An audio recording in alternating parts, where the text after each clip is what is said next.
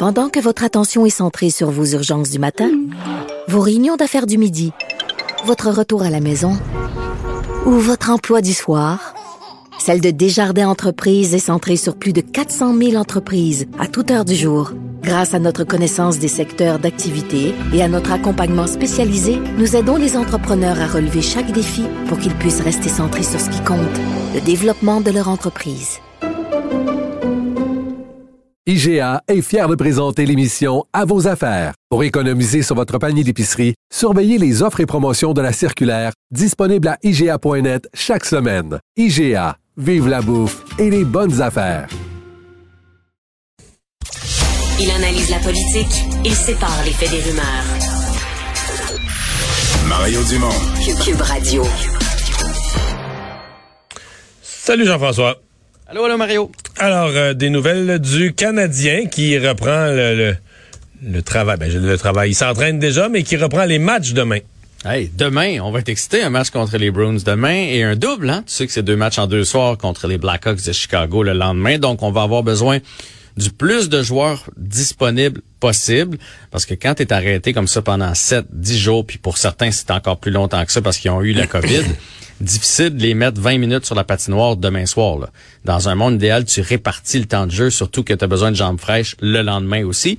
Alors euh, on a des retours au jeu pour euh, et Petzetta qui étaient donc avec l'équipe et formaient un trio et une paire de défense régulière aujourd'hui. Donc ça, c'est une bonne nouvelle. Devrait jouer demain. Et Tyler Toffoli était aussi de retour avec l'équipe, mais lui portait un chandail sans contact, donc ne sera pas euh, disponible pour le match de demain. Mais tranquillement, euh, nos joueurs réguliers reviennent. À quoi tu t'attends? Parce qu'on a l'impression que l'automne, ça a été une longue descente aux enfers qui s'est terminée dans le dans le ridicule. Je veux dire, c'était même plus des joueurs de la Ligue nationale, euh, des joueurs de la Ligue américaine qui allaient se faire rosser. Euh, ça a terminé dans le ridicule. Là. Mhm. Euh, mais l'équipe, même l'équipe A est un peu ridicule, est une des pires de la Ligue, mais est-ce que quand même on pourrait avoir du hockey plus honorable? Je suppose que ça a fait du bien dix jours de repos, la Dominique Ducharme aux joueurs. On a des retours au jeu, donc du renfort. Est-ce que l'équipe pourrait avoir une fin de saison un peu plus honorable, un peu moins loufoque? Mais moi, je pense que non. Ben peut-être la Ah, fin non. de la saison, mais pas pour là.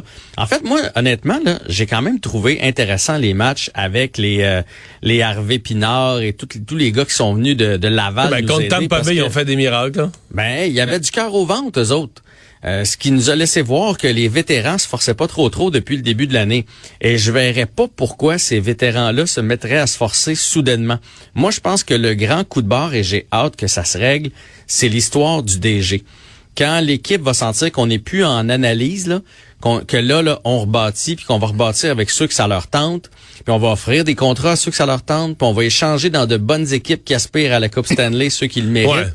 Je pense que c'est là que, que des Tyler Toffoli de ce monde, euh, des Josh Anderson, etc. vont voir, OK, là, il y a une ligne directrice, puis si je veux être euh, du prochain voyage, si, si je veux être dans les bonnes grâces de tout ce monde-là, euh, il faut que je me mette à jouer. Mais pour l'instant, c'est encore un flou chez le Canadien. Là. On va, on, on, on va se le dire, on n'a pas l'impression, on a l'impression qu'on est encore en magasinage, qu'on est encore en train d'analyser l'équipe.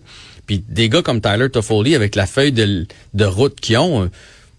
Sais, quand même que Jeff Gorton, mettons, va dire, Ah, ben, moi, je l'aime pas, il va trouver preneur ailleurs, c'est sûr et certain. Fait que ces gars-là sont pas énervés pour l'instant. Je pense que la date limite des transactions, quand on va voir le DG en place, quand on va sentir est-ce que Ducharme revient ou ne revient pas, je pense que c'est là que ça va prendre euh, tout son sens. Et le retour de Carey Price pourrait aider grandement aussi. Situation familiale qui va être plate là, pendant quelques mois pour euh, Jeff Petrie. Ouais, moi depuis le début de l'année que je me demande si Jeff Petrie ça va bien dans son ménage euh, et là, et- parce qu'il joue mal, on s'entend. Puis il joue pas juste, il y a, il y a de quoi qui le dérange. C'est clair qu'il y a quelque chose qui le dérange. Puis moi je me dis toujours dans ce temps-là, il y a des affaires qu'on sait pas. Ces gens-là, ils ont des joueurs de hockey, ils ont des femmes comme nous autres, là, ils ont des enfants comme nous autres. Il peut y en avoir un qui a des problèmes ou ou une femme qui est, peu importe euh, qu'est-ce qui peut y arriver. Puis eux autres sont super proches de la famille Price. Hein? Ouais. Euh, Jeff Petrie, Carey Price, la femme de Petrie, la femme de Price. Donc, j'arrêtais pas de me dire, est-ce que le fait que Price soit pas là, que ça les a affectés, cette situation-là, tu peut-être que euh, Angela allait voir euh, Julie Petrie une fois de temps en temps pour y compter ses problèmes, puis qu'elle essayait de s'aider, puis que, tu sais, est-ce que ça pouvait le troubler? Et là, aujourd'hui, on apprend que Jeff Petrie, lui, a fait sa quarantaine aux États-Unis, hein, parce qu'il a été diagnostiqué COVID aux États-Unis. Donc ça, ça n'a pas été évident pour la famille. Et quand il a terminé sa quarantaine, c'est pas lui qui est venu rejoindre sa femme, c'est sa femme qui est allée le rejoindre aux États-Unis avec les enfants. Et quand il est revenu avec le Canadien, il est revenu tout seul. Et la décision familiale, ça a été de laisser Julie et les enfants au Michigan. Et ça Parce fait que mal leur famille vient de là, là. Ouais, mais ça fait mal un peu de le dire, mais parce qu'ils vont avoir une meilleure qualité de vie là-bas. C'est la raison.